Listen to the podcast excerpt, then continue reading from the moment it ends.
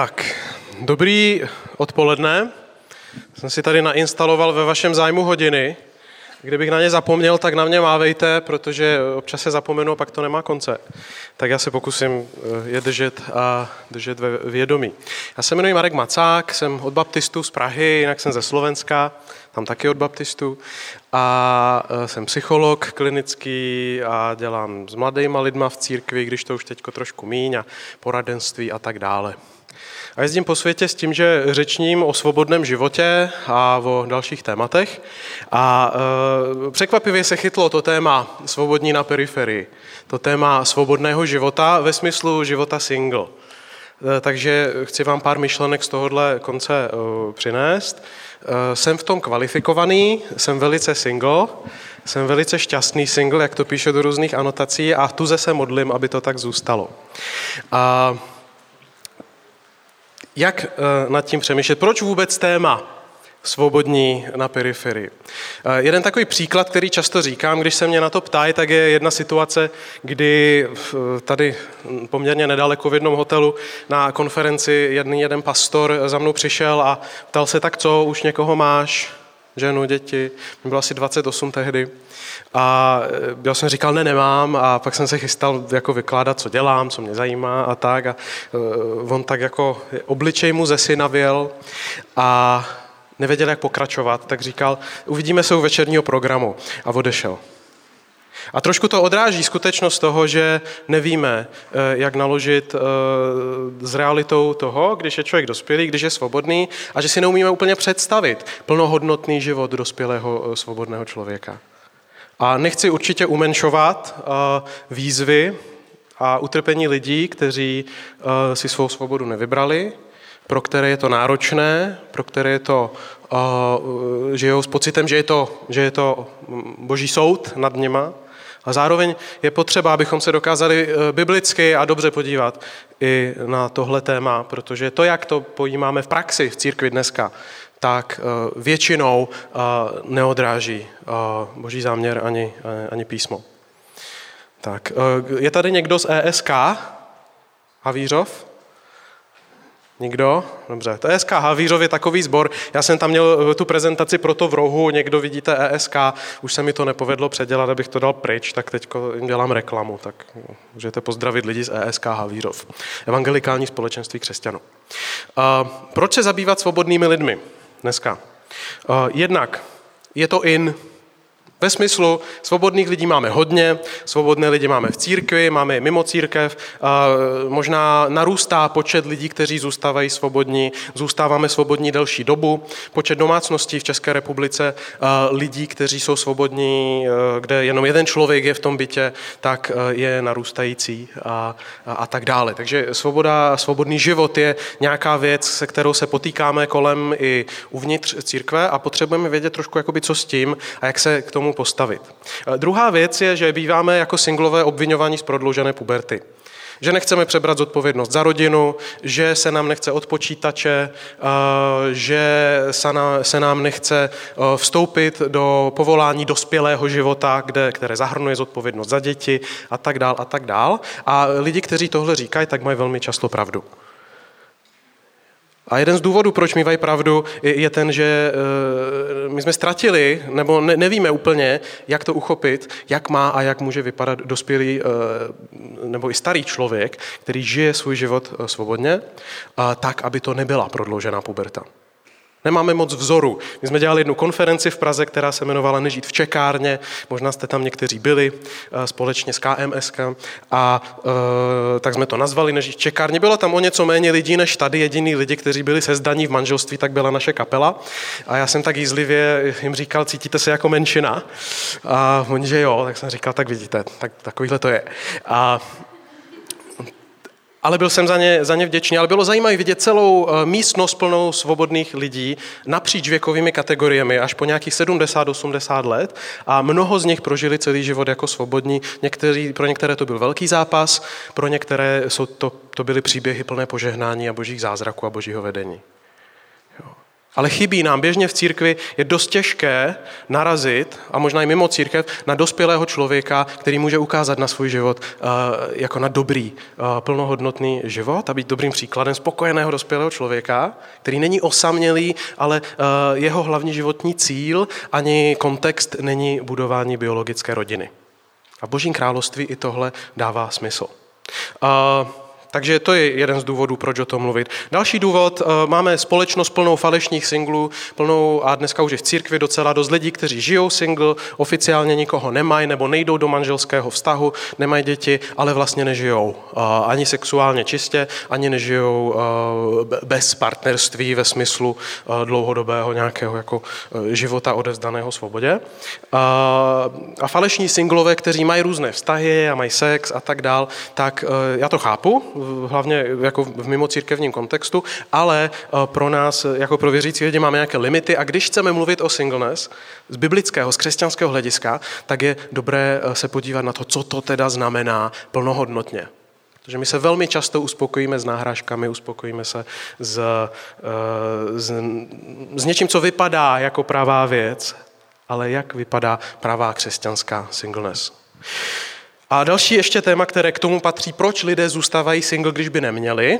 Já neříkám, že, by, že je to jako lepší povolání, nebo že by eh, všichni nebo většina měla zůstat single, ale je potřeba se umět nad tím zamyslet. A jeden z problémů, proč lidi zůstávají single, když by neměli, tak je strach ze závazku. Pokud žijete v romantické představě o životě, eh, kterou časem ztratíte, která je poháněná z Hollywoodu, což je pár kilometrů, desítek kilometrů čtverečních někde v Americe, kde lidi produkují příběhy o romantice, které nejsou realistické, které se jim nedaří v životě uplatnit. A, a celý svět se snaží podle nich žít tak e, je to jedna z věcí, která v nás vyvolává strach. Protože pokud váš pocit hluboký toho, že někoho milujete, má být dostatečnou zárukou toho, že s ním vydržíte celý život, nebo že e, s tímhle člověkem máte jít do života, pokud je to jenom na vašem individuálním rozhodnutí, které máte udržet na celý život jenom z vlastní síly, tak to není udržitelné. Proto se bojíme závazku. Až příliš si představujeme romantický život a nejsme schopni chápat manželství i svobodný život jako e, něco, k čemu se člověk zaváže, nějaký směr, který nabere v životě a v rámci kterého jdeme růst, ale který není jen o tom, jak se cítím. Když se, kdybych měl manželku, když se vedle ní vzbudím a nemám zrovna pocit, že je to moje manželka, nebo že ji mám rád, nebo že mi vyhovuje, tak to neznamená, že přestala být mojí manželkou. A stejně, pokud rozliším povolání ke svobodnému životu ve svém životě třeba a někdy přijdou období, když na mě moc často nepřicházejí, kdybych jako toužil po někom, tak musím vážně probírat s Bohem, zda opravdu eh, jenom na, na tom pocitu se můžu postavit změnu svého životního směru. Jo? Ale to je složitý, to jenom tak jako... Eh, co chci říct je, že se bojíme závazku.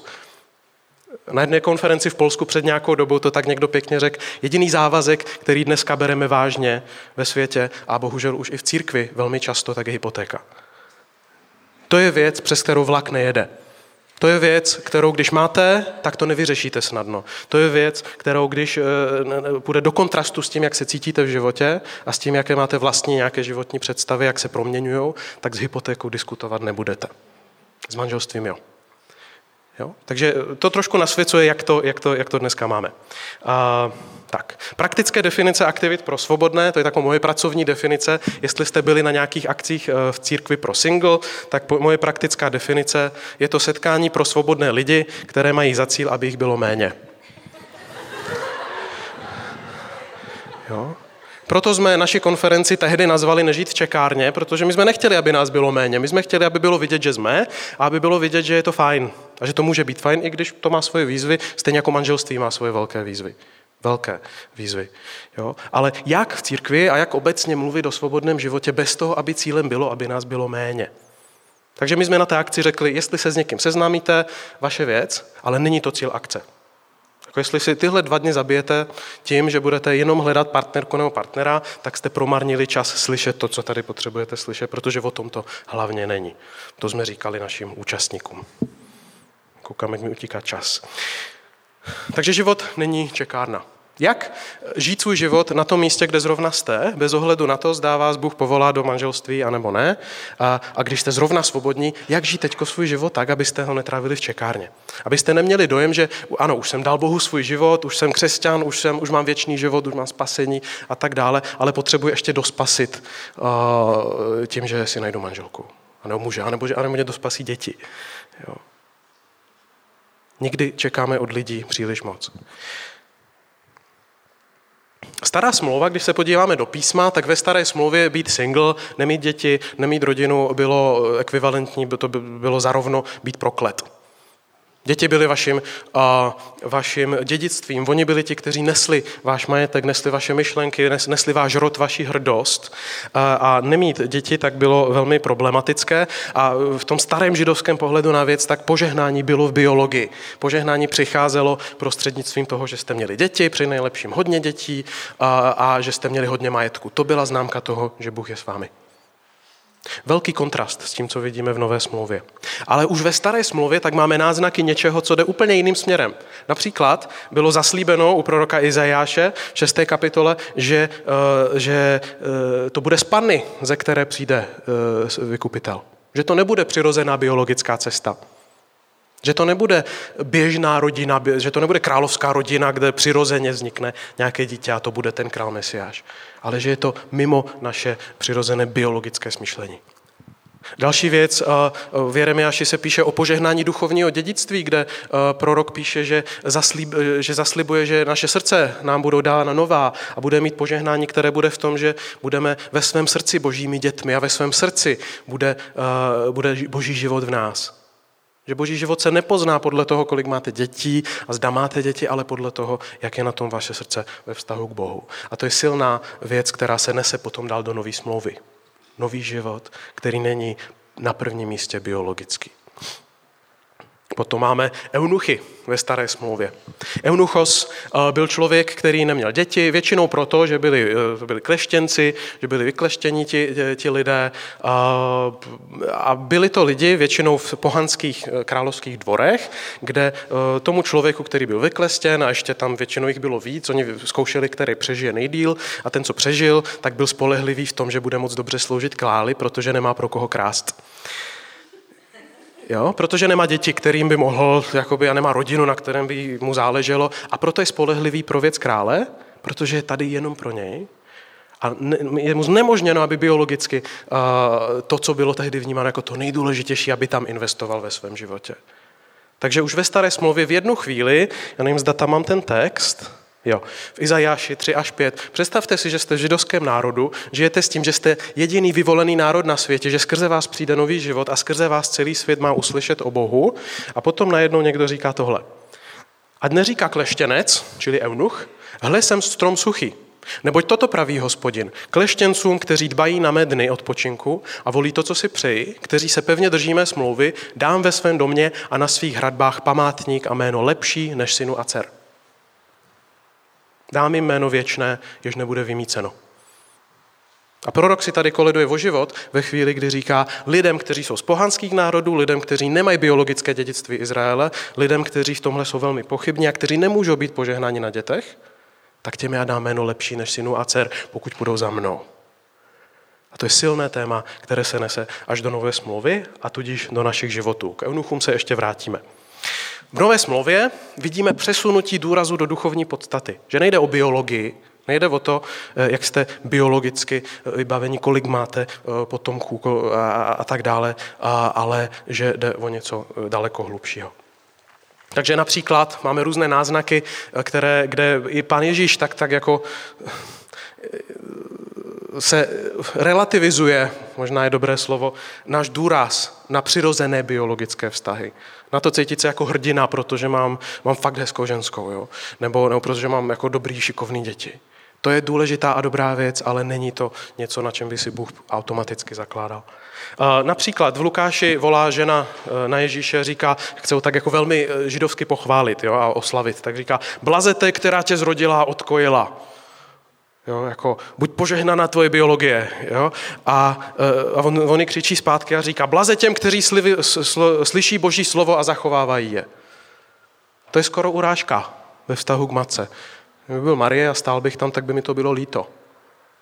Ale je to ukázka relativizace toho, že on říká, není to o tom, kdo je matka. Je to o tom, kdo jde za mnou. A jindy, když se baví s Ježíšem a ptají se ho na manželství, tak on říká, že po vzkříšení se lidé ani nevdávají, ani nežení a jsou jako anděle. Někdo, oni za ním přišli a řešili, jestli bude mít, uh, myslím, že žena víc mužů, protože umře, tak koho bude mít po smrti ve věčném království. A on říká, to neřešte, tam to bude úplně jinak. Tam se lidi neberou a nežení.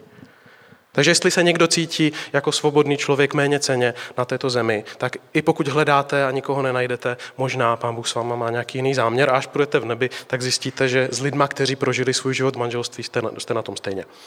Nejste na tom hůř. Tam se lidi nežení. Takže to jsou takové jako zvláštní náznaky. Také důraz na nové narození, na duchovní rodinu. Ježíš častokrát zdůrazňuje, oni přijdou za ním a říkají, hele, přišla tvoje matka, bratři. A on řekne, kdo je moje matka, moji bratři? Ti, kteří poslouchají moje slovo a následují mě. A zase opakovaně jde proti představám toho, že biologická rodina je to nejpodstatnější v našem životě.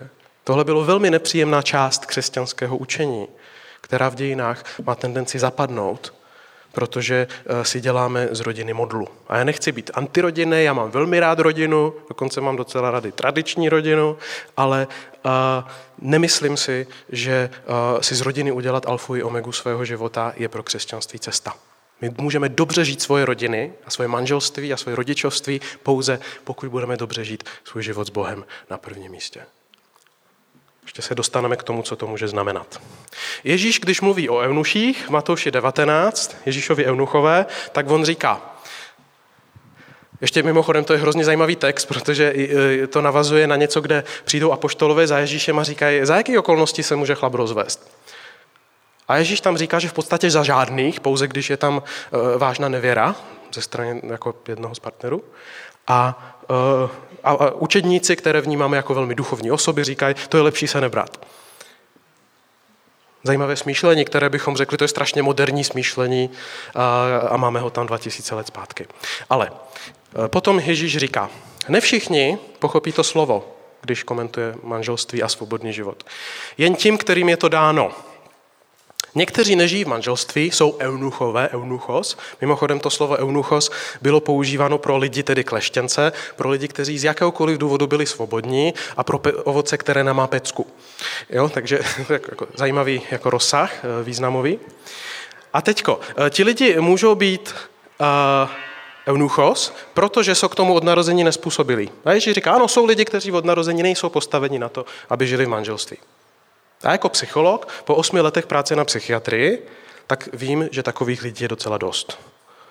Jo. A teď nemyslím, že psychiatricky nemocný člověk není způsobilý automaticky pro manželství, ale opakovaně i v té práci, i v poradenské práci, v manželské terapii a tak narážím na lidi, kteří možná si měli líb rozmyslet, zda si měli někoho vůbec vzít. Jsou lidi, kteří nikdy nikomu neměli udělat to, že si ho vzali. Jo. A teď v situaci, když už k tomu došlo, tak si myslím, že pán Bůh s námi jako počítá, neopouští nás. To není, že rozvedte se a bude. Pán Bůh s náma bude tam, kde jsme, jo? a řešit ty problémy, které zrovna jsme si jako na, udělali. Že? Ale, ale musíme vážně brát to, že existují lidi, jak říká Ježíš, kteří nejsou způsobili žít manželství. A z různých důvodů. Můžete představit eh, celou širokou škálu. Druhá kategorie jsou ti, kteří nežijí v manželství, protože je nespůsobilými učinili lidé. Eh, jsou lidi, kteří jsou nespůsobilí eh, pro to, co jim buď někdo udělal, kvůli nějaké nemoci nebo nějakému zásahu nějakého člověka, eh, anebo i kvůli, myslím si, že by se tam dalo zahrnout, i když ten text to moc nevysvětluje, ale teologové říkají, to může být někdo, kdo je třeba i traumatizován ze vztahu s někým a pro koho je těžké budovat blízký vztah, nebo s někým trávit jakoby celý den, což často rodinný život vyžaduje. A může to být výsledek různých vztahů v minulosti a prostě můžete dorůst tomu, že vám zrovna opravdu jako nesedí prožít život vedle někoho v manželském vztahu, protože je to na vás nějak moc. A v tu chvíli vám Bůh neříká nutně jenom uzdrav se a vydej mi všecko, já tě uzdravím a budeš způsobilej pro manželství, protože to svatý člověk dělá. Pán Bůh někdy v takové situaci řekne, tady je pro tebe otevřena jiná cesta, pokud jsi schopen pochopit to slovo, tak ho ber. Takže druhá kategorie. Uh, třetí kategorie lidi, kteří uh, nežijí v manželství, protože se ho zřekli pro království nebeské. Lidi, kteří rozlišili pro mě uh, žít pro Boží království, to znamená vydávat se pro druhé lidi, pro službu Bohu, pro to, co Bůh chce přinést do světa skrze mě a tak dále, tak je pro mě natolik, to leží na mém srdci, natolik mě to naplňuje, natolik mi o to jde, že eh, se mi do toho nějak nevejde život s druhým člověkem. A vejde se mi do toho život s mnoha lidma na přátelské rovině, ale nevejde se mi do toho zodpovědnost za děti, zodpovědnost za rodinný život. Pavel Apoštol později velmi realisticky píše o tom, že mít manželku, mít rodinu znamená starosti, které svobodný člověk nemá a že to má dopad na to, jak žijeme v Božím království. Takže v tu chvíli, kdy uh, mě někdo řekne, hele, uh, jak, když jsem svobodný, že jo, tak občas to jako zmíním a lidi potom se na mě koukají tak jako vyděšeně, anebo lítostivě uh, a uh, říkají, ty jo, to musí být těžký povolání. Jo, a mě je dneska 37 a já mám úplně stejný pocit z nich. Jo. Eh, já mám úplně stejný dojem, že ty jsi v manželství, to musí být těžký povolání. Mně by se o toho fakt nechtělo. Jo, jako Bůh ti žehnej, budu se na té modlit, rád ti pomůžu s věcma a tak a jsem rád, že tohle se mě netýká. Jo, nemusí týkat. A že to v pořádku v Božím království. Otázka je, co teda budu dělat, jak teda budu žít. A v Božím království existuje jiná varianta. Církev, která si z rodiny udělala modlu, už nevěří v Boha. Říká Stanley Hauerwas, jeden teolog. On neříká modlu, on říká fetiš. A, tak. A zajímavý, jak to končí eh, pan Ježíš, eh, když říká, kdo to může pochopit, pochop z řečtiny, to znamená, kdo to můžeš pojmout, tak to pojmi. Kdo se v tomhle rozlišuješ, že možná to může být pro tebe, hledej, zda to náhodou není pro tebe a pokud je, tak to přijmi. To je velká výzva. To je trošku v obráceně, jak si myslíme, že člověk musí strašně hluboce rozlišovat, aby našel to naprosto ojedinělé povolání, které má jenom strašně pár málo lidí pro svobodný život. Každý musí rozlišovat, jaké je povolání pro jeho život. Být povolán do manželství je úplně stejně vážná a nesamozřejmá věc, jako být povolán do svobodného života. To, že máme představu, že vstoupit do manželství je stejně přirozené jako dýchat, tak vede k tomu, že se odsnou v manželství lidi, kteří tam neměli jít, anebo způsobem, kterým se tam neměli dostat. Protože se pak lidi berou, uh, protože uh, jsou ze zoufalství, z neschopnosti navázat obecně nějaké smysluplné vztahy, uh, z neschopnosti vymyslet si nějaký program pro život nebo přijmout nějaký směr ve, ve svém životě, že se bereme z, z pocitu prázdnoty, místo toho, abychom vstupovali do vzájemných vztahů z naší plnosti pak si můžeme dávat navzájem. Ale když žijeme v prázdnotě, tak se budeme navzájem požírat a v manželství ještě víc. Tak. A také mimochodem v tomhle textu vidíme, že ne všichni, kteří uh, nebudou žít manželství, takže ne všichni jsou ti, kteří se ho vědomě zřekli a řekli, tohle je lepší cesta, já jdu tím směrem. Jsou tam lidi, kteří zjistili, že nejsou proto způsobilí. A možná s tím museli zápasit, možná jim to trvalo to přijmout. Z různých, různých důvodů.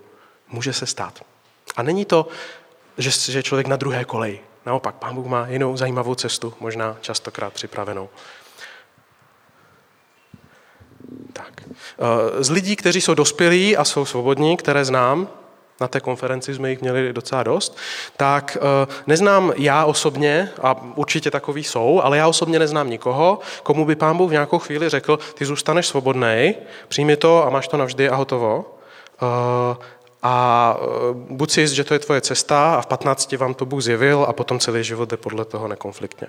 Většina dospělých lidí, kteří zůstali svobodní a žijou dobrý svobodný život, plnohodnotný před Bohem, tak k tomu došli e, prostřednictvím zápasu kde mezi svým, třeba řekněme 15., 16. a 30. rokem, tak někdy je to náročný zápas o tom, pane Bože, co chceš, jak mám nakládat s těma touhama, jak mám nakládat se svým časem, jak mám nakládat se svými představami o budoucnost, které mi neplníš a, a tak dál, než člověk přijme, aha, já vlastně, Bůh mě směřuje někam, kde by mě nenapadlo, že může být požehnání.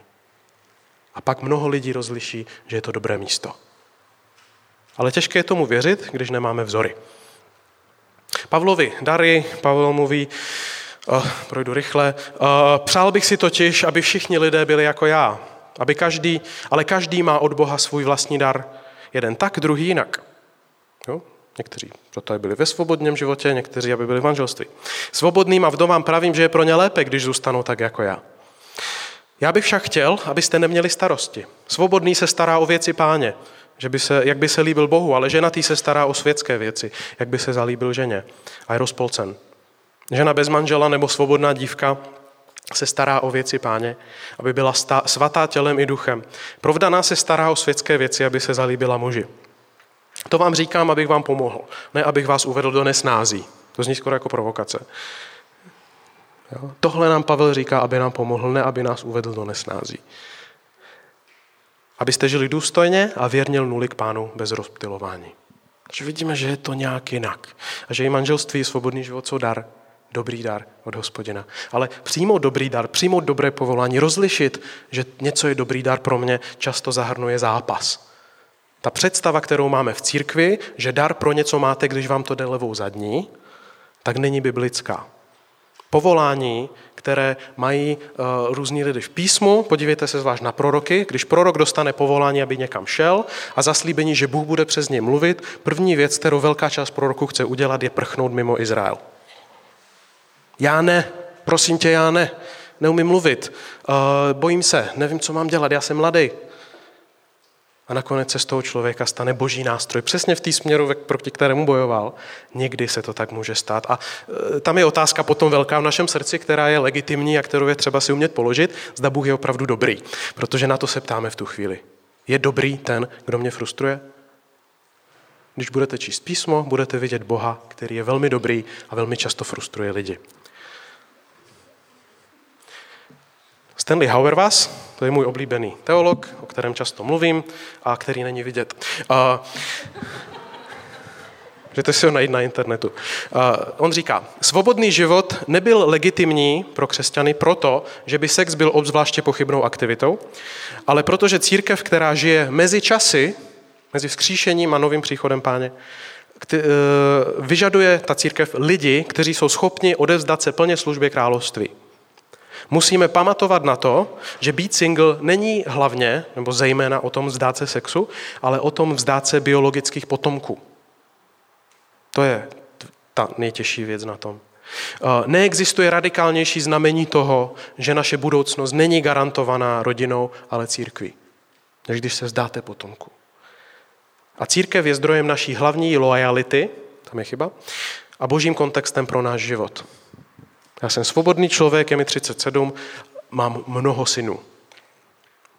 Duchovních synů mám mnoho a jsem na ně hrdý.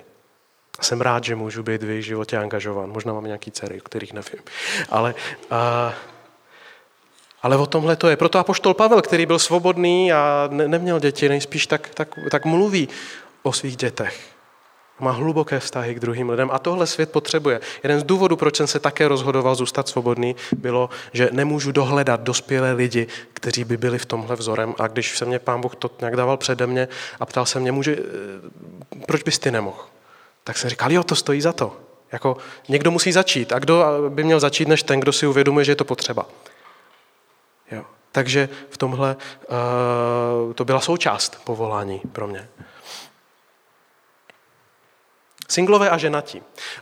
V církvi nebo v životě obecně, tak e, to není jen o tom, že by měly existovat jenom singlové nebo jenom ženatí lidi, ale Pán Bůh je velice tvůrčí a má širokou škálu e, pro nás a proto e, to povolání se vyjadřuje v obou těch formách a já chci trošku mluvit o tom, jak se povolání toho svobodného života doplňuje s tím povoláním lidí, kteří jsou ženatí. Protože eh, jeden z důvodů, proč si myslím, že máme takovou rozvodovost, jestli jsem to už neříkal, už jsem dneska hodně mluvil, nevím, zda jsem tohle už neříkal tu, ale proč máme takovou rozvodovost je kromě jiného to, že lidi, eh, a teď jsem ztratil myšlenku, raz, dva, tři, že, jo, že jsou lidi v manželstvích osamělí. Nejosamělejší lidi, které jsem potkal, byli lidi, kteří žijou v manželství. Protože mít vedle sebe někoho, kdo vás nevidí, kdo vás nevnímá, kdo vám dá velký otazník na to, zda existujete, tak je hlubší osamělost, než nikoho nemít. Ve smyslu manželském. Tak to je. A zažívá to hodně lidí a zažívá to hodně křesťanů. Musíme o tom umět mluvit. Já studentům na teologickém semináři někdy říkám, až se vezmete a budete mít první měsíc, připravte se, to bude jeden z nejhorších. A, Svatební noc bývá jedna z nejhorších zážitků a v, v, v, v manželském životě v prvním roce. A, a nechci, jak jsem hrozně rád, když je to jinak u někoho, ale tak se jako ptám. A minule jsem byl v jednom regionu a, a byla tam moje studentka bývalá po svatbě a říká, ty jo, já jsem si tak vzpomínala na tebe po svatbě. A pak mi vysvětlovala, jak ona potom, ona žije v oblasti, kde se hrozně idealizuje manželství a, a to je to nejlepší, co vás mohlo potkat a už nic lepšího vás nepotká. Jo, a, a tak. Pokud jste křesťan, nejlepší, co vás potkalo, byl kříž Ježíše Krista. Nic lepšího vás nepotká. Jo. A tak eh, ona mi potom říkala, jsem hrozně vzpomínal na tebe, protože my jsme oba introverti, jak jsme začali spolu bydlet, on tam fakt je. A to je ale strašný. On, já se budím vedle něj, mi bere čas, mě otravuje, jak, že, že dělá různé hluky, já nevím, jak s ním komunikuje, já potřebuji být sama. A první noc byla nejhorší zatím, co jsme zažili. Jo? A potom jsem šla, jako potkala lidi potom jako po svatbě a všichni vám dělali tohle. A já jsem se měla tvářit šťastně. A vzpomínala jsem na tebe jak jsi mluvil o tom, že je úplně v pořádku a může to být velmi dobrý manželství, které má budoucnost ve chvíli, když to začne takhle. Že se tím jenom, že to jenom patří k tomu, že jsem jedna z mnoha, nebo že jsme jedni z mnohých, kteří takhle začínají. A často ty složitě začínající manželství jsou nejlepší a viděl jsem mnoho, mnoho velmi romantických, krásných, nadnesených, úžasných manželství, emotivních, které skončily velmi rychle a velmi špatně. Člověk, kterého jste si vzali, za pár let bude jiný člověk, než kterého jste si vzali. A vy budete jiný člověk, než kterého si vzal ten druhý. Proto je závazek tak strašně důležitý. Ještě jedno moudro od Stanley Hauerova se on říká, křesťané si berou v církvi svoje manžele nebo manželky, protože tam potřebujete mít svědky rozhodnutí, které jste udělali v době, kdy jste nevěděli, co děláte. Jo. Protože eh, nikdo neví, co dělá, když vstupuje do manželství. Proto je to hlavně věc mezi mnou a Bohem, kde uh, musím jemu vydávat ten vztah a být připraven přijímat všechno, co přijde v tom manželství z jeho ruky. A to může být velmi náročný. A jsme tady spolu jako církev, abychom si v tom pomohli. A k tomu ženatí potřebují singly. K tomu manželé potřebují přátele. Potřebuji lidi, kteří přijdou ve správnou chvíli nakopat, kterým se dá jít stěžovat si na manželku, kterým se dá jít modlit se s nima za ten vztah, kde se dá opřít se o někoho dalšího, kdo je zná hluboce. Byl jsem na jedné svatbě, jeden můj velmi, velmi dobrý eh, přítel měl svatbu eh, před nějakou dobou a tam byl slib jeho a jeho manželky, byla to velice vtipná svatba a eh, po slibu manželů, tak tam byl slib svědku. A svědkové slibovali věrnost Bohu v tom, že budou stát za tím párem a že tam budou pro ně. A potom celá kongregace, všichni, co tam byli, slibovali Bohu, že budou to manželství držet a že budou tam pro ně a že je podpoří. A to je výborná realita toho, jak vypadá, o čem je křesťanské manželství. To je komunitní věc. Stejně jako svobodný život je komunitní věc, můj svobodný život se týká lidí, které mi Bůh pošle do cesty a já se musím učit ptát, pane Bože, kdy si mě chceš použít dnes, kam mě chceš poslat dnes, s kým se mám bavit a s kým ne abych viděl a byl použitelný pro něj v království. Protože mám, mám zdroje. Člověk, když je svobodný, tak má čas, má financí daleko víc, než kdyby je musel sdílet s někým, má flexibilitu, nemusím domýšlet, jak se domluvit s manželkou na tom, co budu dělat příští týden. To je jako, smějte se, a to je praktická jako zásadní věc pro to, co člověk může nabídnout. Takže žena, ženatí a singlové se potřebují. Singlové ukazují, že manželství je také vážné povolání. Že manželství není samospát, do kterého zapadnete, že prostě už je vám 20. Potkal jsem holky, kterým je 20 a přemýšleli nad ukončením života, protože asi navždy zůstanou samé. Uh, jo, protože tak jsme vypsychlí kolem toho, uh, protože je představa, že hlavně v oblastech, kde se lidi berou brzy, což já proti tomu nic nemám, ale někdy se vytváří umělý tlak a zůstat věrný Bohu někdy a zůstat sám, i když by vám to vnitřně vyhovovalo, znamená, že jste jako nejdivnější stvoření, nad kterým lidi si kladou otazník, co se s váma děje. Jo. A to, to, není, to není věrný Bohu. Takže eh, v tomhle singlové ukazují, že se lidi nemusí vzít. To je dobré svědectví, že se lidi nemusí vzít. Jo. Stejně jako ženatí ukazují singlům, že se lidi můžou vzít. A že to může být taky dobré a že to je boží cesta a že to je taky náročný a všechno, co k tomu patří. Obě varianty jsou náročné. A požehnaný. Eh, odpadá stres s tím, musíš se vzít, musíš se oženit a teda kde kdo by se ani neměl. A dále, Tohle je pro mě třeba důležité. Já vidím do manželských životů svých přátel. Pustí mě do hodně věcí, baví se o se mnou. Uh, telefonují nebo píšou mi a říká, já nevím, jak mám tohle řešit, já nevím, jak s ním mám mluvit. Nebo uh, já v tomhle jsem bezradný. Baví se se mnou o různých aspektech svého života. Takže mám dobrou představu o tom, jak vypadá manželství. A pro mě, kromě jiného, je to povolání k tomu, abych já si nechal komplikovat život. Abych nežil tu pubertu prodlouženou, ale abych přijímal výzvy, které přicházejí do života, protože když se férově bavím se svými kamarády, kteří žijou v náročné výzvě manželství, i ty velmi dobrá manželství jsou často těžká. Tak pro mě je to od hospodina takový jako zase zvednutý prst, kde on mi říká, hele, je hodně výzev, který já ti dávám do života, ono to bude náročný a bude ti to komplikovat život, ale jenom to, že jsi svobodný, neznamená, že ty budeš užívat. Já si tě chci použít. A když si tě budu používat, bude to někdy bolet. No, takže v tom eh, manželství, lidé v manželství jsou dobrou ukázkou pro svobodné, že to tady není jako uh, jenom párty teď, jako do konce života. Takže s Bohem věčné pubertě. Křesťanské manželství ukazuje za sebe, tak to říká někteří teologové pěkně, že to manželství ukazuje na to, že Bůh, jedinečná transcendentní bytost, si vyvolí úplně maličkou stvoření, takové docela trapné eh, eh, člověka a rozhodne se, já tady budu pro tebe, já se chci provázat s tebou, já chci, aby ty si byl součástí mojí existence, já v Kristu se s tebou spojím. Jak tobě budu patřit navždy? Kristu se člověk, Bůh stal člověkem a my jsme se přiblížili do boží podstaty. A uh, to je, v tomhle manželství je krásnou ukázkou toho, co se děje mezi Bohem a, li, a lidma. Odkazuje to k hluboké duchovní pravdě, kterou manželství, dobře pochopené manželství, má ukazovat. Proto věrnost, proto uh, schopnost ustát rozdíly, proto vzájemné sebeobětování, proto mnoho věcí. Takže to je ukázka intenzity a hloubky výlučného vztahu a věrnosti manželství. A křesťanská svoboda je svědectvím o naprosté dostatečnosti Krista a jeho těla, viditelná naděje věčného dědictví. To je o šíři boží lásky. To je o tom, že boží láska nejde jen do hloubky s jedním člověkem a s jedním vyvoleným, ale že jde do šírky a, a šíří se jako oheň mezi jednotlivý lidi a zapole další a další. A to je o přátelství. To je o tématu přátelství, které v církvi taky moc neumíme. Mimochodem, protože čekáme nejbližší vztahy od manželství a partnerství, tak nečekáme od přátelství dost. Ani do něj neinvestujeme dost. A mě opakovaně říkají lidi z různých církví, z mládeží a, a, a tak a, říká, já povídám o různých problémech, deprese, homosexualita, porno, kde si, co si. A oni mi potom píšou někdy ne o tom tématu, ale řeknou mi, ty si mezi řečí říkal, že aby lidi mohli zvládnout ty a ty věci, takže potřebují skutečné hluboké přátelství. A já nic takového neznám.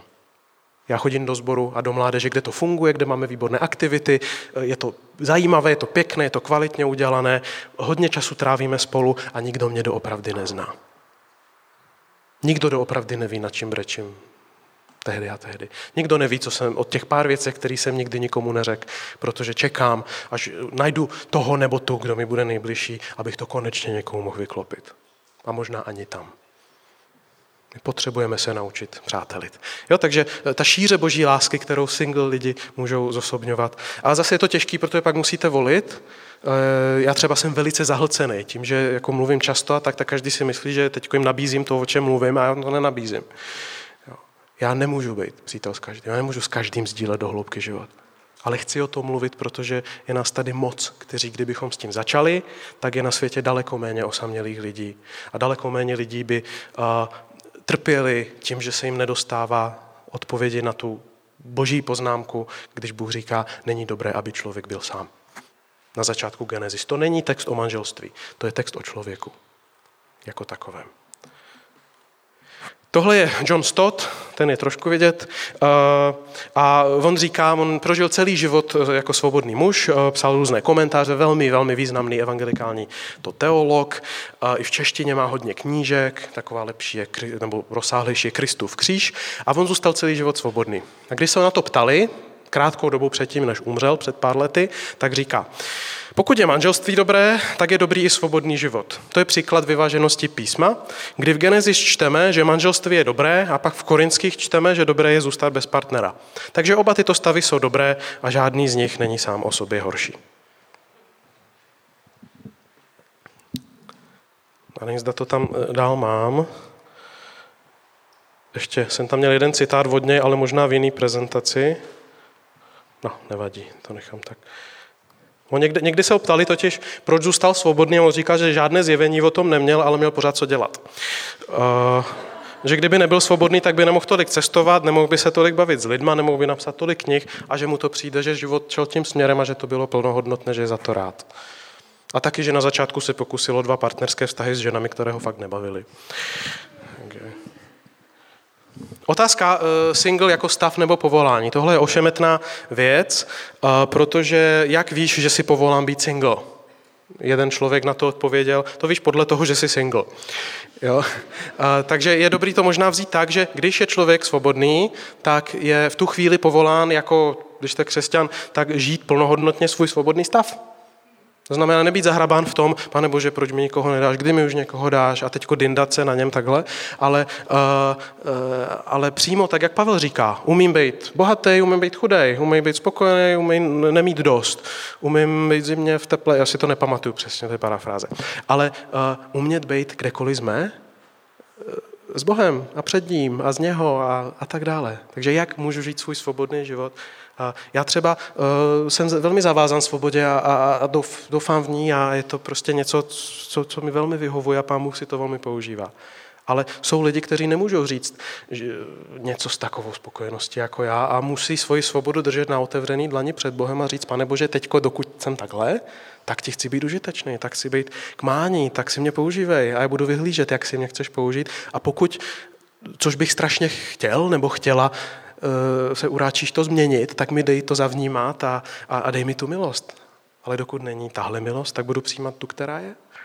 Jo? Takže žít svůj život svobodný uh, jako křesťan v Kristu, v jeho spokojenosti a zajištění, a ať už je to na měsíc, nebo na deset let, nebo na věčnost. Svobodný život uh, není čekána i v tom, že je to škola integrity. Až si vezmete někoho, u přednášek pornografii tohle říkám. Pokud máte problém s pornem, tak až si někoho vezmete, tak tím, že si někoho vezmete a že budete mít sex, porno nevyřešíte. Výjimečně se to podaří. Ale většinou eh, závislost na pornografii nebo problém s pornografií v životě i s jinými závislostmi manželství nevyřeší. Naopak budete mít velmi komplikovaný manželství díky tomuhle. Jeden známý mi před nějakou dobu říkal, že je těžký pro ně mít sex se svojí manželkou, kterou si vzala velmi miluje, protože u toho musí myslet na porno, jinak to nejde. A byl to služebník v církvi. A není to žádný odstrašující příklad, to je běžný, eh, velmi eh, pro mě vzácný bratr v Kristu. Jo. Takže svobodný čas, ať už řešíte cokoliv, ať už řešíte svůj vztah k penězům, svůj vztah k času, eh, váš charakter, abyste nebyli lháři nebo manipulátoři nebo já nevím co, tak je čas pro to učit se žít s integritou. A pokud si vás pán Bůh přes vaši integritu připravuje do manželství, skvělý, to je práce na vaše manželství. A pokud si váš pán Bůh připravuje přes vaši integritu do služby druhým jiným způsobem, skvělé, budete to potřebovat. Svobodný člověk, který nenalézá partnerku nebo partnera, má hodně co dělat. Spousta věcí, které je potřeba dělat a do kterých je, kterých je třeba na ně pracovat na životě, a aby mohl být dobrý, lepší, prohlubovat se, aby to byla spirála, která jde nahoru eh, k lepším zítřkům. A další, to, co se v této škole naučíte teď, to budete potřebovat v budoucnosti. Velmi často, ale to navazuje přímo na to, co už jsem říkal. A už jsem zmiňoval, že přijímat boží dary není vždy snadné, přijmout boží dar. Přijmout to, že tohle může být opravdu dobré pro mě, může být velká výzva. A je to proces. Někdy, já neříkám, že teď všichni mají se tvářit spokojeně a prostě říct, pane bože, já ti důvěřuju a hotovo, když mu nedůvěřujeme. Někdy budete Bohu dva, tři roky říkat, že mu nevěříte. Může se stát, že vám to nebude dávat smysl. Že když budete upřímně před ním mluvit, tak budete naříkat. V Biblii se hodně naříká. V Biblii se hodně říká, pane Bože, co se děje. Proč se mi nedaří a jim jo? To je legitimní modlitba. Tam, kde jsme, postavme se před něj a vyhlížeme do budoucna. A pak někdy zjistíme, že nám dává dar, o který jsme nestáli a který je lepší, než to jsme chtěli. Co budeme muset objevit, když to, co jsem říkal, vezmeme vážně? Budeme muset objevit svoje modly. Pokud eh, přes něco ve vašem životě nejde vlak, kromě Krista, tak eh, a něco je takové, čemu dáváte hodnotu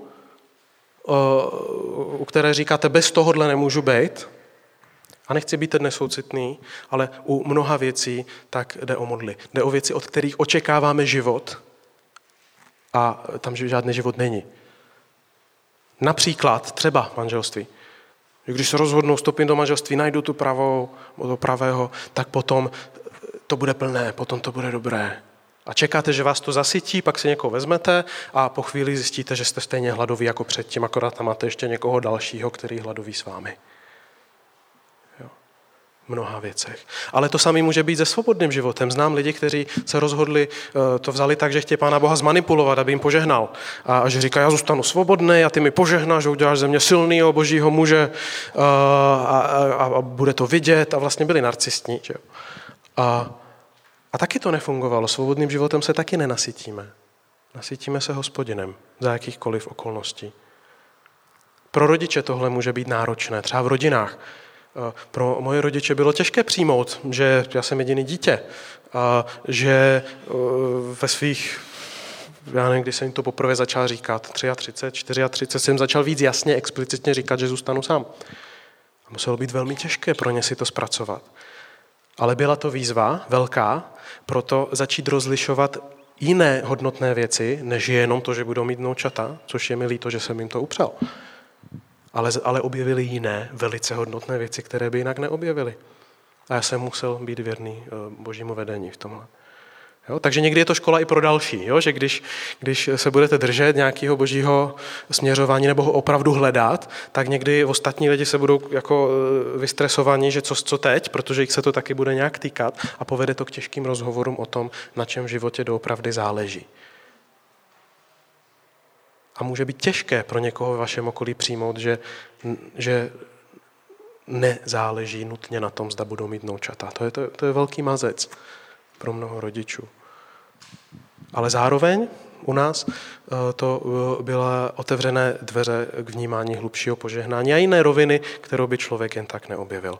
Eh, dále budeme muset vzít vážně přátelství a hloubku vztahu do široka. Budeme muset vzít vážně to, že lidi, se kterými trávíme život, takže se nás týkají a že potřebujeme s nimi sdílet to, co v nás je, že potřebujeme se o ně skutečně zajímat, jako kdyby to byla rodina. Protože v Kristu to je rodina, v Kristu jsme rodina. V Kristu člověk, který je součástí těla Kristova, tak s vámi sdílí krev.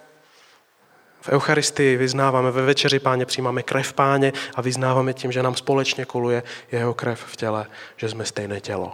To je víc než rodina. A to není jenom nějaký pěkný obraz, který nám má říct, že máme být na sebe hodní. To je známka toho, že jsme hluboce provázaní navzájem.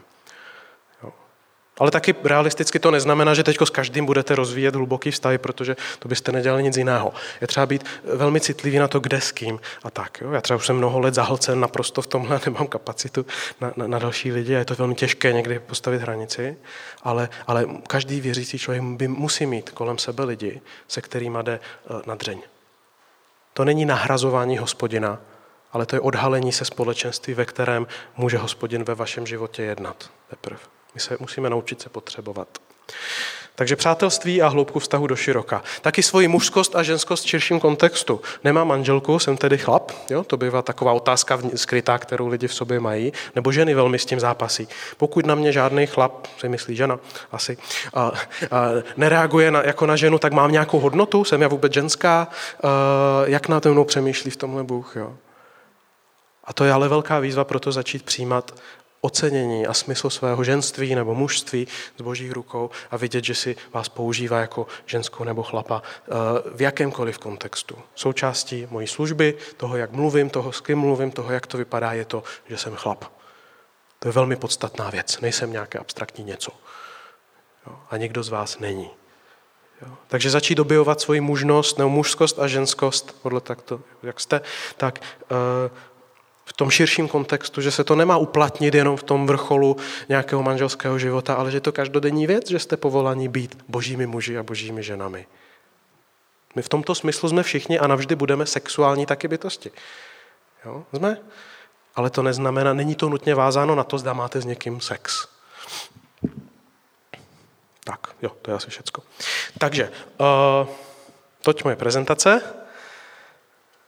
A teď máme ještě pár minut do konce, nevím, co bych ještě víc řekl, asi mě nic nenapadá. Takže to nechám na vás. Jestli máte nějaké dotazy nebo poznámky, můžete mávat, nebo tak a já zareaguju.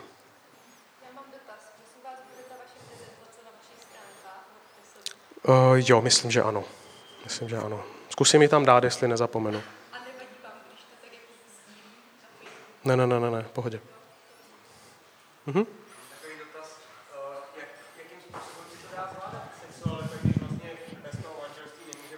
Jo. Jo. Moje otázka, sorry, to je celý. Jo.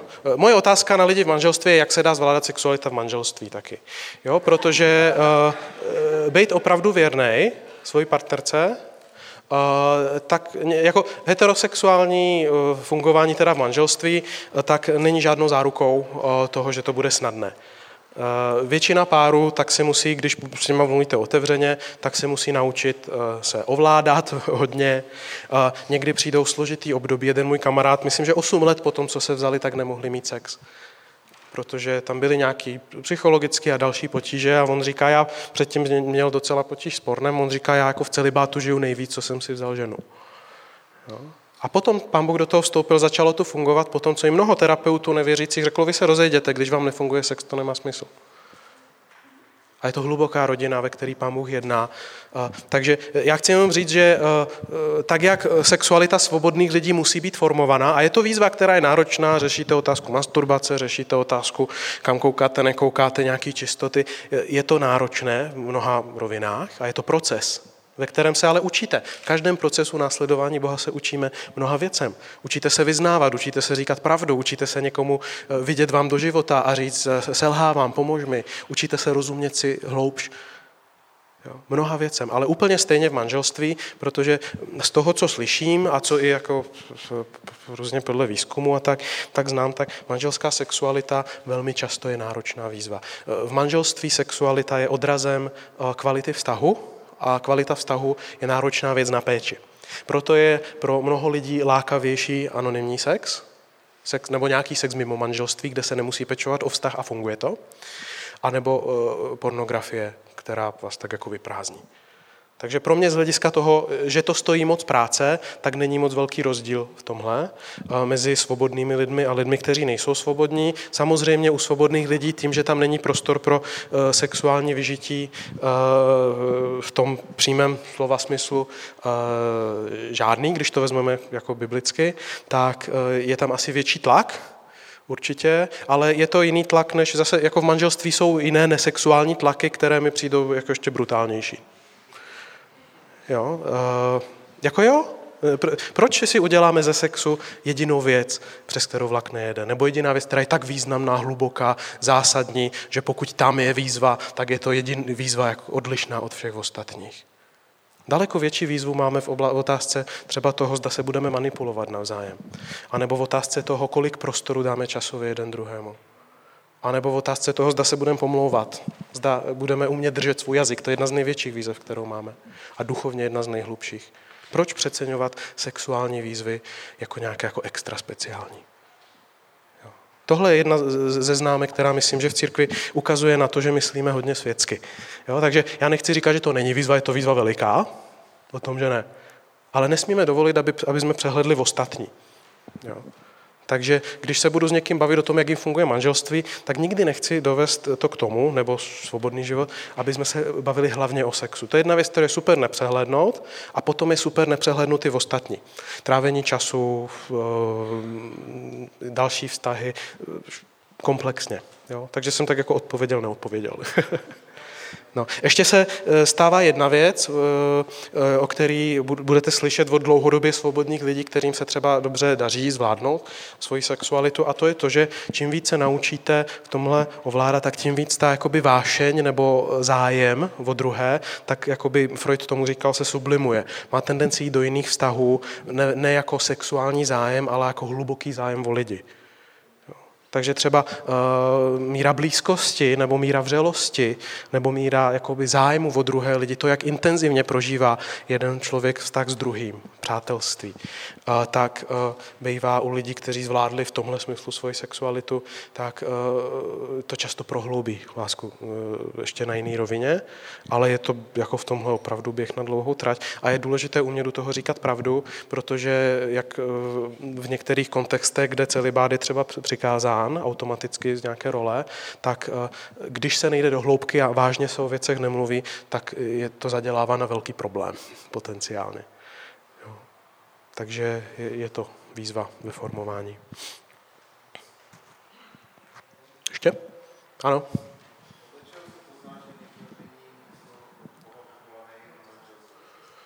To nevím. Opravdu nevím a myslím si, že písmo nám na to nedává odpověď, e, jako na mnoho věcí. Pán Bůh nerad dává odpověď, on radši dává sebe. Takže e, v tomhle si myslím, a to je takový alibistický, ale že je na každém z nás jít za ním, abychom mu v tomhle vylejvali to, co sobě máme a taky naslouchali. A to utvrzení, to ujištění přichází ze vztahu s Bohem, nikoli z nějakých kritérií, které bych vám tady dal. Jo. A to je jako blbý to takhle jako odsunout stranou, ale takhle je to ve většině věcí v životě.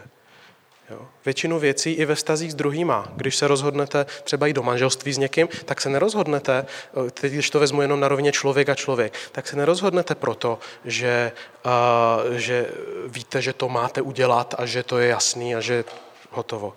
Rozhodnete se proto, že jste uvěřili, a znáte toho druhého člověka dost na to, abyste řekli, ano, s tímhle člověkem můžu říct ano, tomu čemu, co to znamená. A já mám dojem, že svobodný život je stejný. Že v nějaké chvíli můžu před Bohem říct, protože se známe a mluvíme spolu a nějak prostě máme se rádi. A já můžu říct, pane Bože, ano, já tohle pro tebe můžu udělat a můžu to udělat i pro sebe, protože mi to jako sedí. Ale myslím si, že tohle, já tomu říkám měkké ujištění, nemůžeme nahradit nějakým, nějakou šablonou, e, podle kterých si uděláte jednoznačné rozhodnutí, kterým nahradíte, nahradíte to riziko toho odevzdání. Já jsem v jednu chvíli Bohu řekl, a to možná bylo trošku jako vyděračský, ale já jsem mu říkal, pane Bože, a manželství nebo, nebo svobodný život. A, a volil jsem. Tehdy jsem nevěděl. Dneska jsem jako velmi spokojen, tak jak jsem.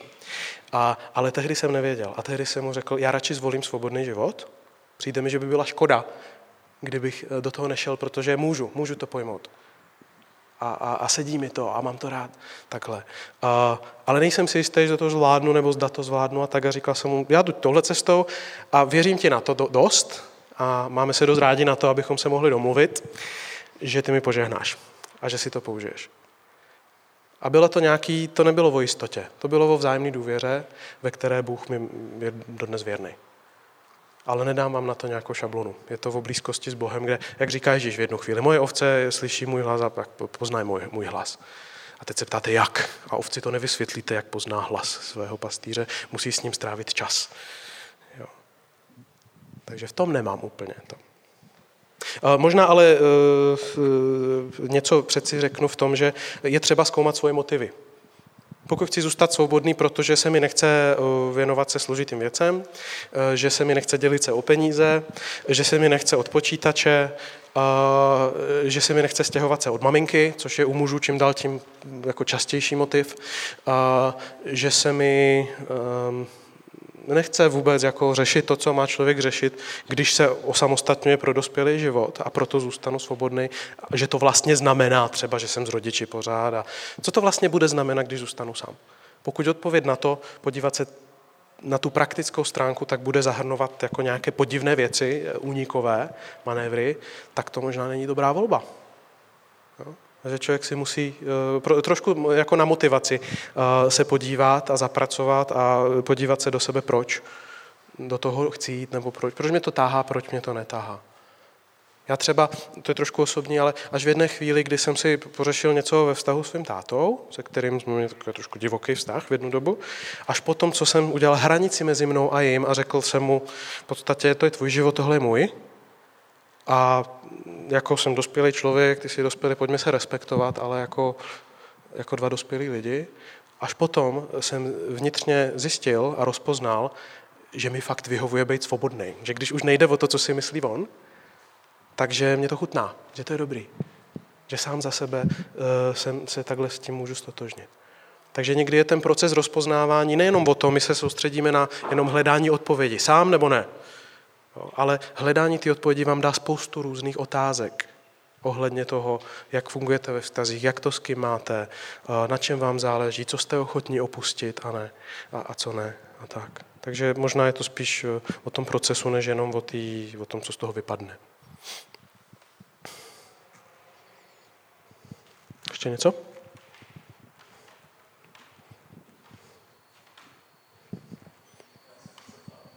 Mhm.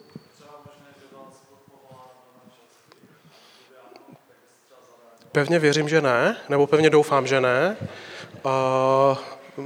Byl bych vel, jako ze své současné pozice byl bych dost nespokojen. Jo. Mám dojem už, už z toho důvodu, že bych měl dojem, že by to byla promrhaná příležitost pro to, co můžu přinést takhle.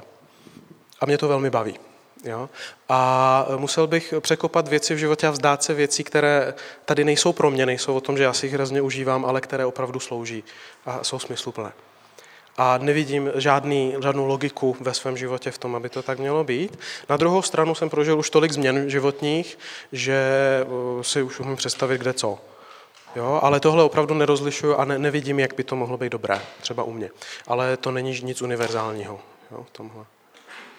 Ne, neměl jsem to zjevení, takhle musíš zůstat, jinak prostě to bude špatně. Ano. No.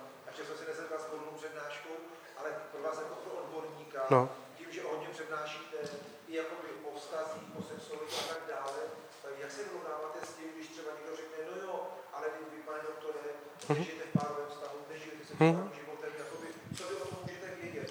Jak se tím srovnáváte? Ptám se jich, proč je to pro ně důležité a většina lidí si přijde na to, že se bojí, na co se jich zeptám je to způsob, jak schodit to, co jim chci přinést. A mně je to jedno, mě to nějak neuráží a jako mě, mě málo co jako umí urazit. Ale, ale spíš je to pro mě jako otázka reflexe a když je to takové, že potřebujeme spolupracovat, a tak se snažím to vyjednat, aby ti lidi si to zreflektovali, proč zrovna tohle dávají do popředí. A opravdu většinou je to snaha se bránit něčemu. Jo, já, já teda nějak jako moc neoblibuju párovou terapii. Jo, není to něco, co by mě bavilo, já jsem velmi jako individuálně zaměřen v terapiích, ale občas to dělám. A, a, a s těma lidma, se kterými jsem dělal, tak se mi skoro nestalo, že by někdo mě diskvalifikoval, protože to neznám z vlastního života. Na druhou stranu, já jsem ten typ terapeuta, který se nebrání tomu, aby můj kontext životní byl součástí toho procesu a někdy si musíme vyjasňovat. Někdy mi klient nebo klientka řekne, hele, vy to říkáte protože, a to nemusí být o svobodném životě, to může být o něčem, že jste ze Slovenska, nebo že je vám tolik a tolik a tak. A někdy se o tom musíme bavit a někdy zjistím, že možná jo, Jo, tam nejsem jako abstraktní nějaká jako autorita. Já jsem tam jako jeden z lidí, kterými hledáme, co dál. Jo, takže asi, asi takhle, ale nestalo se mi to v praxi. Stalo se mi to v diagnostice, to většinou života jsem strávil jako psycholog v diagnostice uh, na psychiatrii a tam mě odpálkovalo občas dost lidí, většinou to byli starší muži, kteří měli vysoké vzdělání, různí doktoři, docenti, profesoři, když se mi vyšetřoval, což chápu, protože když je někdo jako s magisterským titulem nějakého profesora vyšetřuje na ztrátu paměti, tak to je dost ponižující a chápu, že ten člověk se s tím hodně pere a že má potřebu říct, ale jste nějaký mladý, umíte číst. Jo, a, e, tak já to chápu jako vyjádření nějaký frustrace a nepotřebuju se s tím přijít, protože asi by mi to taky nebylo příjemné. Takže spíš tam jsem to potkal. Mhm.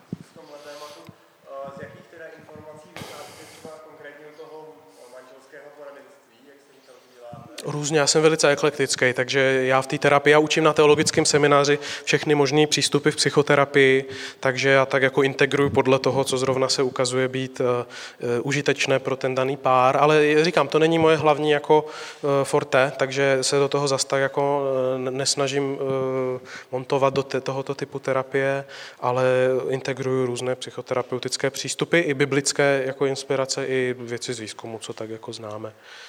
No, ale uh, no, takhle, zase. Mnohokrát jsem se zamiloval. Mnohokrát jsem se zamiloval, ano. Jo?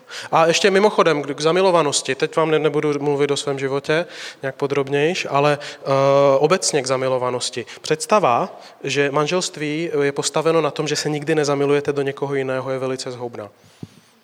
Velká část manželství projde fází, kde se jeden z párů anebo oba zamilují do někoho jiného a tam bude velká otázka, zda v tu chvíli to ustojíme a jak důležitý je náš závazek a tam se budete velmi rozhodovat, zda do toho někoho pustíte. Zda někomu řeknete, hele, mnou tady něco hejbe, s čím vůbec se mi nechce ti to říct, kamarádovi třeba, ale já ti to potřebuji říct, protože já nevím, jak to jinak zvládnu a já se bojím, že rozbiju rodinu. Jo? A já většinou potkávám ty lidi, a teda moje klientela je křesťanská, většinou křesťany po tom, co se to stalo, a jsem velmi překvapený od toho, co slýchám od služebníků v církvi, kteří najednou mění teologii a řeknou, poprvé jsem zažil skutečnou lásku, to s tím 20 letým manželstvím je nesrovnatelný, já jsem nikdy nezažil tohle a, a e, najednou e, je to pro ně argument, protože je, je, je dobré odejít z toho manželství. Jo, a já nemám nějaký univerzální odpovědi, ale je dobré počítat s tím, že zamilovanost může přijít a odejít a neznamená nutně uh, konec vztahu ani začátek vztahu. Je to jedna z rovin. Jo, uh, jedno z hezčích manželství, které znám, tak uh, je, jsou manželé Tašnerovi z církve bratrské. Jsou takový lidi, kterým je už, myslím, že přes 70 a je krásné vidět. To je jako, skoro mě přesvědčili o romantice. A uh, a oni definují manželství jako krátkodobé šílenství, na které není potřeba brát, tedy eh, ne manželství, ale zamilovanost jako krátkodobé šílenství, na, na které je být velmi opatrní potřeba na začátku, protože snadno ztratíte hlavu a půdu pod nohama. Jo? Uh, a myslím, že pán Bůh nám to dal, že to v nás je, se zamilujete, tady máte ten, že všecko jde, jde nějakým směrem a pojme vás to na všech rovinách a tak, ale tohle opravdu odezní. Na tomhle se opravdu nedá postavit vztah.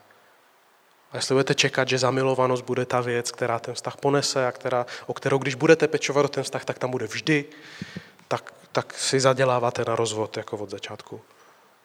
Můj velmi dobrý eh, přítel ze Spojených států, Ken Wilson, eh, který hodně mluví o manželství, tak on, když mluví o své manželce, říká, já ji tak strašně, strašně miluju. To je prostě žena mého srdce navždy bude. A ji tak strašně, strašně nenávidím. Nikdo mě dokáže vytočit tak, jako ona. Nikdo nezná ta místa, kterýma mě může zranit na dlouhý měsíce. Nikdo neví, jak se mi dostat pod kůži a úplně mě setřít. Strašně ji miluju a někdy ji strašně nenávidím. A oni mají krásné manželství, které prošlo velmi těžkýma věcma, ani ne tak vztahově mezi nimi, ale věcma kolem. Třeba jim umřel syn. A, a je krásné vidět ale uměj se nenávidět. Jo? uměj, uměj, eh, teď ne, ne v tom jako úplně zlém, ale uměj mít velmi velký emoční jako problém mezi sebou, ale to není to, co definuje jejich manželství. Jejich manželství není zadefinováno na tom, že máme vždy dobrá období. A to je strašně osvobozující. Stejně jako pro mě je velmi osvobozující, když vidím, že můj život je eh, zadefinován božím povoláním a nějakou službou, ve které svoboda dává smysl, tak mě to osvobozuje od spousty emocí, kterými, kdybych se nechal jako vyklát, tak jako jsem chvilku tam, chvilku tam, chvilku tam a fungoval bych jako většina lidí dneska. Takže v tomhle tom eh, si myslím, že eh, filozofové tomu říkají emotivismus. Že když už emotivismus, eh, že, že když už eh, nemáme eh, žádné obecné rámce, čemu věříme a co se má, a tak naše společnost nemá žádný sdílený pohled na věc, církev trošku jako má, ale taky tomu zas tak moc nevěříme, takže jediný, co nám zbývá, jsou naše emoce. Proto v terapiích opakovaně slyším od lidí, ale já to tak cítím. Jo? A to je fajn, že někdo něco nějak cítí. Ale to pro mě není informace o ničem jiném, než o tom, že to tak cítí. To nesouvisí s tím, co se má dělat, s tím, co se nemá dělat, s tím, co je správné, co není. To je emoce.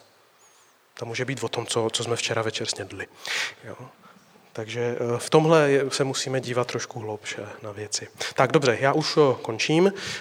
Děkuji za pozornost. Eh, na webu najdete tu prezentaci a možná tam hodíme nějakou literaturu, kde byste chtěli se na něco podívat. Docela dost se píše o svobodném životě. Myslím, že i užitečně vyšel život víry kdysi na tohle téma. Takže můžete. Mhm. Jo, já se omlouvám. Můžete si napsat, nebo já to tady napíšu. Tak, jinak kdybyste našli můj e-mail, tak mi nepište. Uh, mr. Macák. Zavináč. Jo, teď vám píšu ten e-mail, to je hrozný. Uh, mrmacák.wordpress wordpress.com, tak tam jsou různé prezentace, je tam i tohle téma. A ta, ta moje jako uh, zlá poznámka, že mi nemáte psát, je o tom, že uh, na naprosto většinu komunikace, která se uh, jako ke mně dostává, nemám kapacitu lidsky odpovědět a sekretářka to ne, nedává. Takže neodpovídám skoro nikomu na nic. Takže pokud ne, nebudete mít velmi přesvědčí důvod, proč se vám mám věnovat, tak, tak se vám nebudu věnovat. A úplně férově vám to takhle říkám tak, tak. Ale prezentace najdete tady.